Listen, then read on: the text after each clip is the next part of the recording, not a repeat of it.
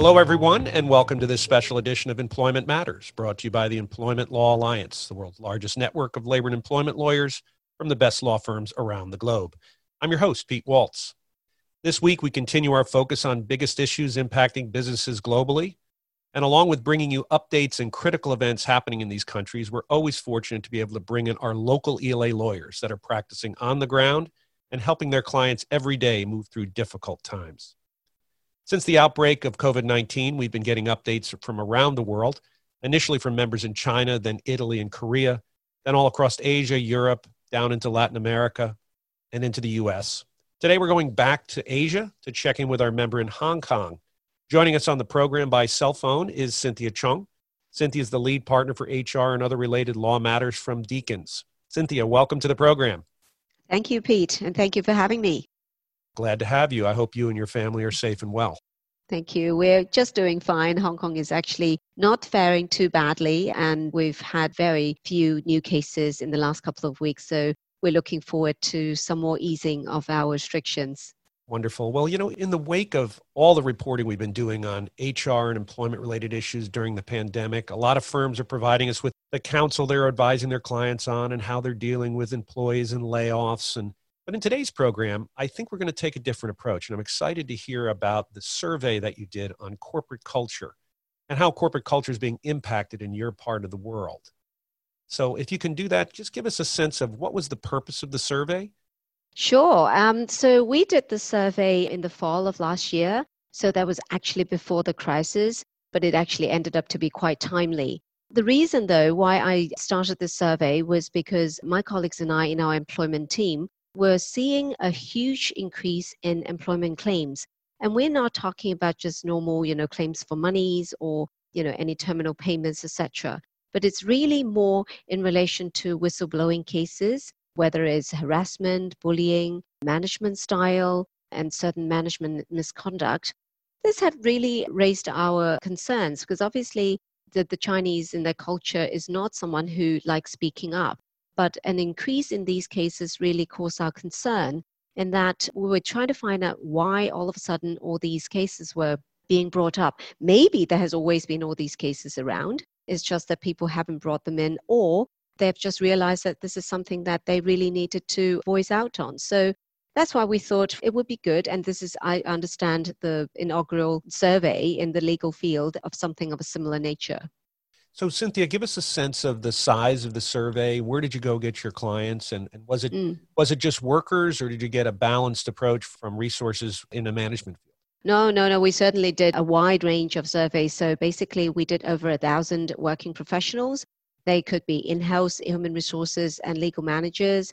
They could be workers. They could be professionals. They could be juniors, they could be trainees. So it's really very diverse. And also, when I talk about diversity, of course, we also make sure that in our survey sample, we have people of different ages, we have the Z generation, we have the sort of more experienced workers. We also have basically a good split of male and female as well.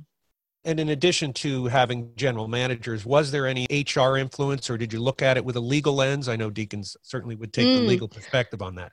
Yeah, both, because actually later on I'm going to talk about actually in-house counsels play a role in creating a company's corporate culture. But obviously HR also plays a very important role. So both were definitely interviewed.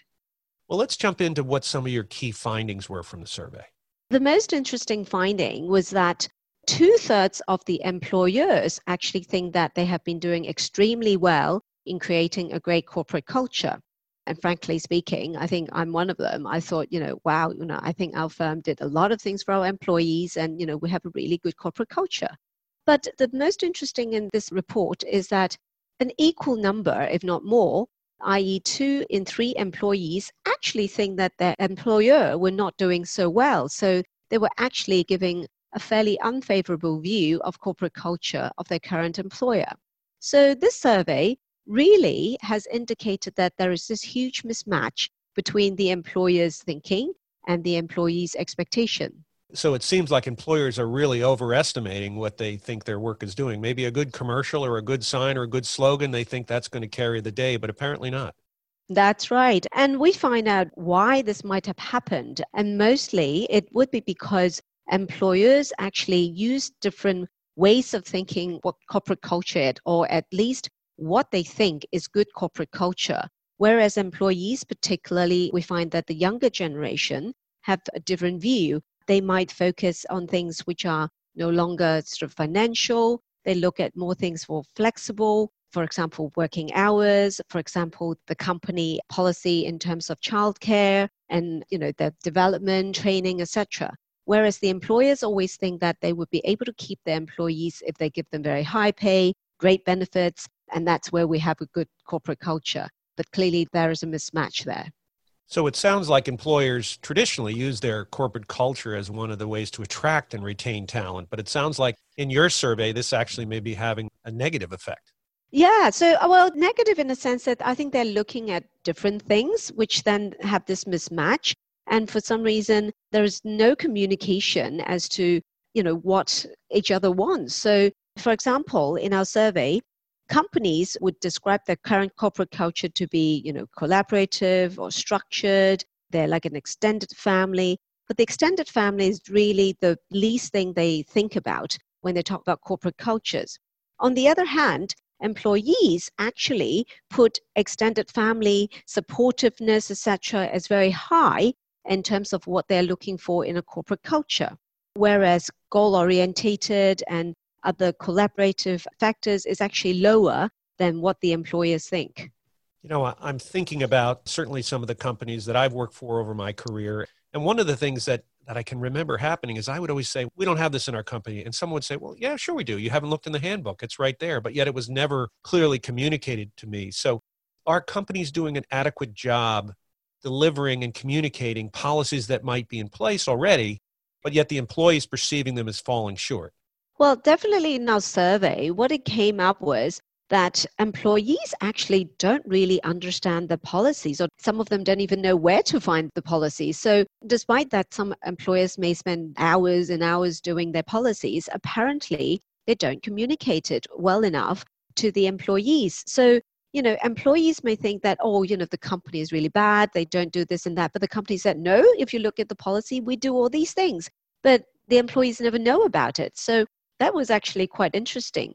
So the lack of communication from senior management was actually one of the things that the employees were extremely concerned. Of course, other things like domination, the hierarchy, actually is growing also to be a big concern for employees in that, you know, they want to be heard. The employees wanted to be part of, you know, not necessarily management, but they want to be heard. They wanted policies to have, you know, basically taken into account consultation with employees, which some employers had, had apparently neglected. It sounds like one great step in the right direction is to take one of those employees in that generation and make them the communicator of policy, you know, develop some opportunity for employees to participate not only in the evolution of policies, but in the communication of them. That's right. And actually, for some of my clients, they have gradually sort of set up committees for you know generating policies for the company. As i say not necessarily they'll do everything that the employee wants but they would most certainly try to listen to them more in order to come up with their policies.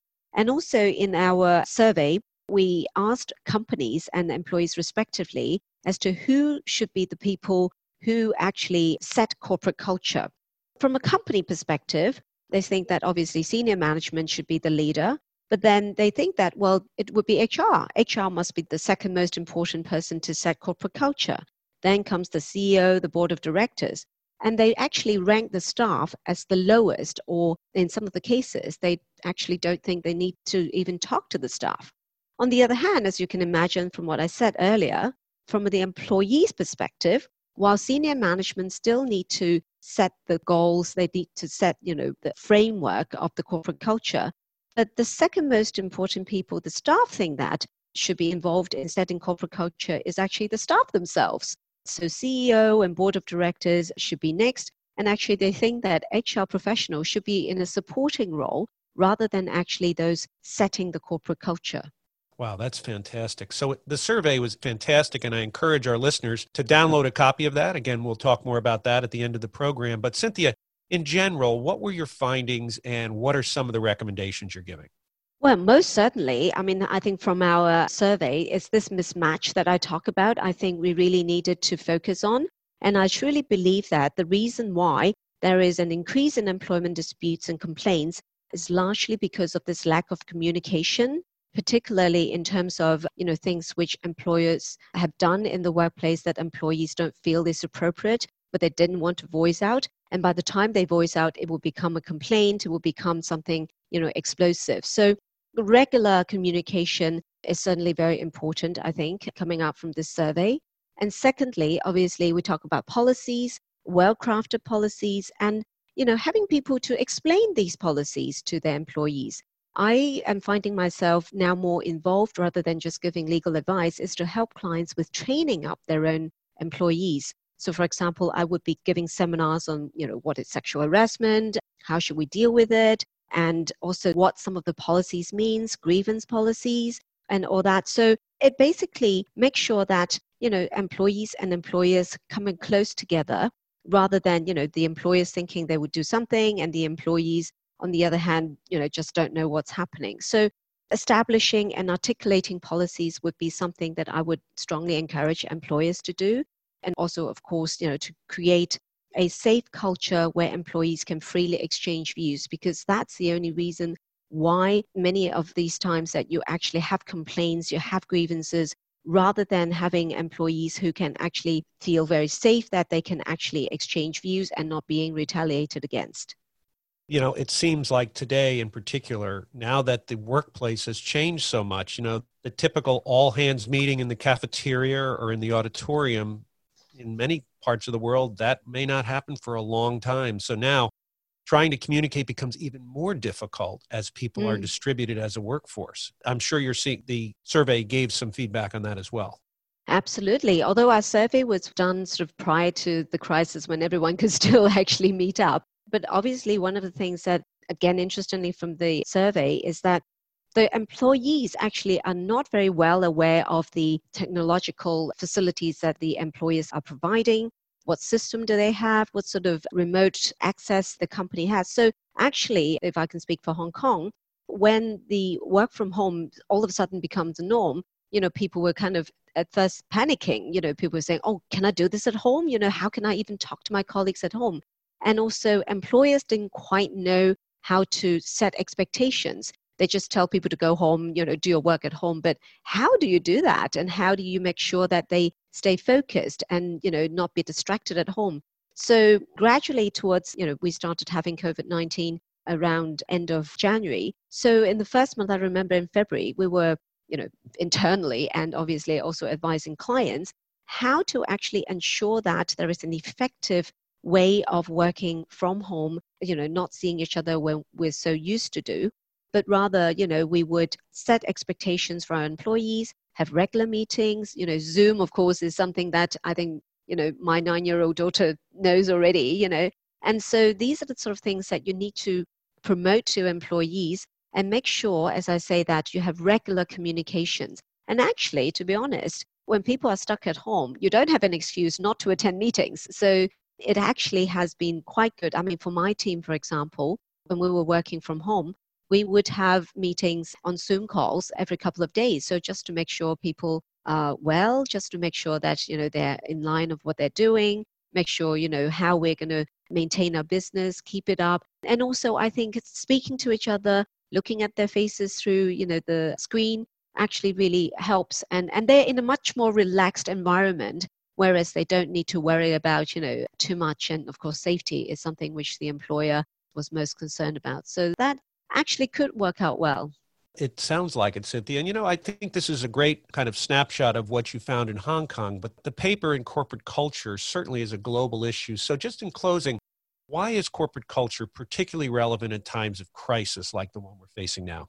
Yeah, I mean, I think it's again, you know, whether or not this is coincidental, I thought it was actually quite interesting to have this survey and then, you know, this crisis, which unfortunately no one wants to come. But by establishing a good corporate culture, somehow you will be able to focus on how and what you can do for your employees during crisis. So, for example, as I was mentioning, because in Hong Kong we actually didn't have a complete lockdown, we never had. And so it was all quite partial, quite voluntary. And so some companies wanted employees to come back to work, and some said, no, no, no, they have to come back to work and not give them any support. And so that kind of really showed some of the cultures of the employers saying they're still top down, you know, I want you to work, you're my employee, you know, you just continue on. But some are really, really caring. You know, they make sure that they have good policies, they communicate with their employees. For example, I had a town hall with my colleagues and, and said, look, you know, how do you feel about coming to work versus, you know, having rosters or you know actually having entirely you know working from home. Some actually said that they don't mind coming in the office but they would like flexible working hours and they would require their secretaries to come in only if needed. So it was a good open conversation. Whereas at the end of the day what we want to achieve why do we want corporate culture is so that everyone is happy. The happier our employees the more productive they are. So at the end of the day i think corporate culture plays an important role in times of crisis because whilst you know you have a crisis you already have to deal with and spending a lot of your energy on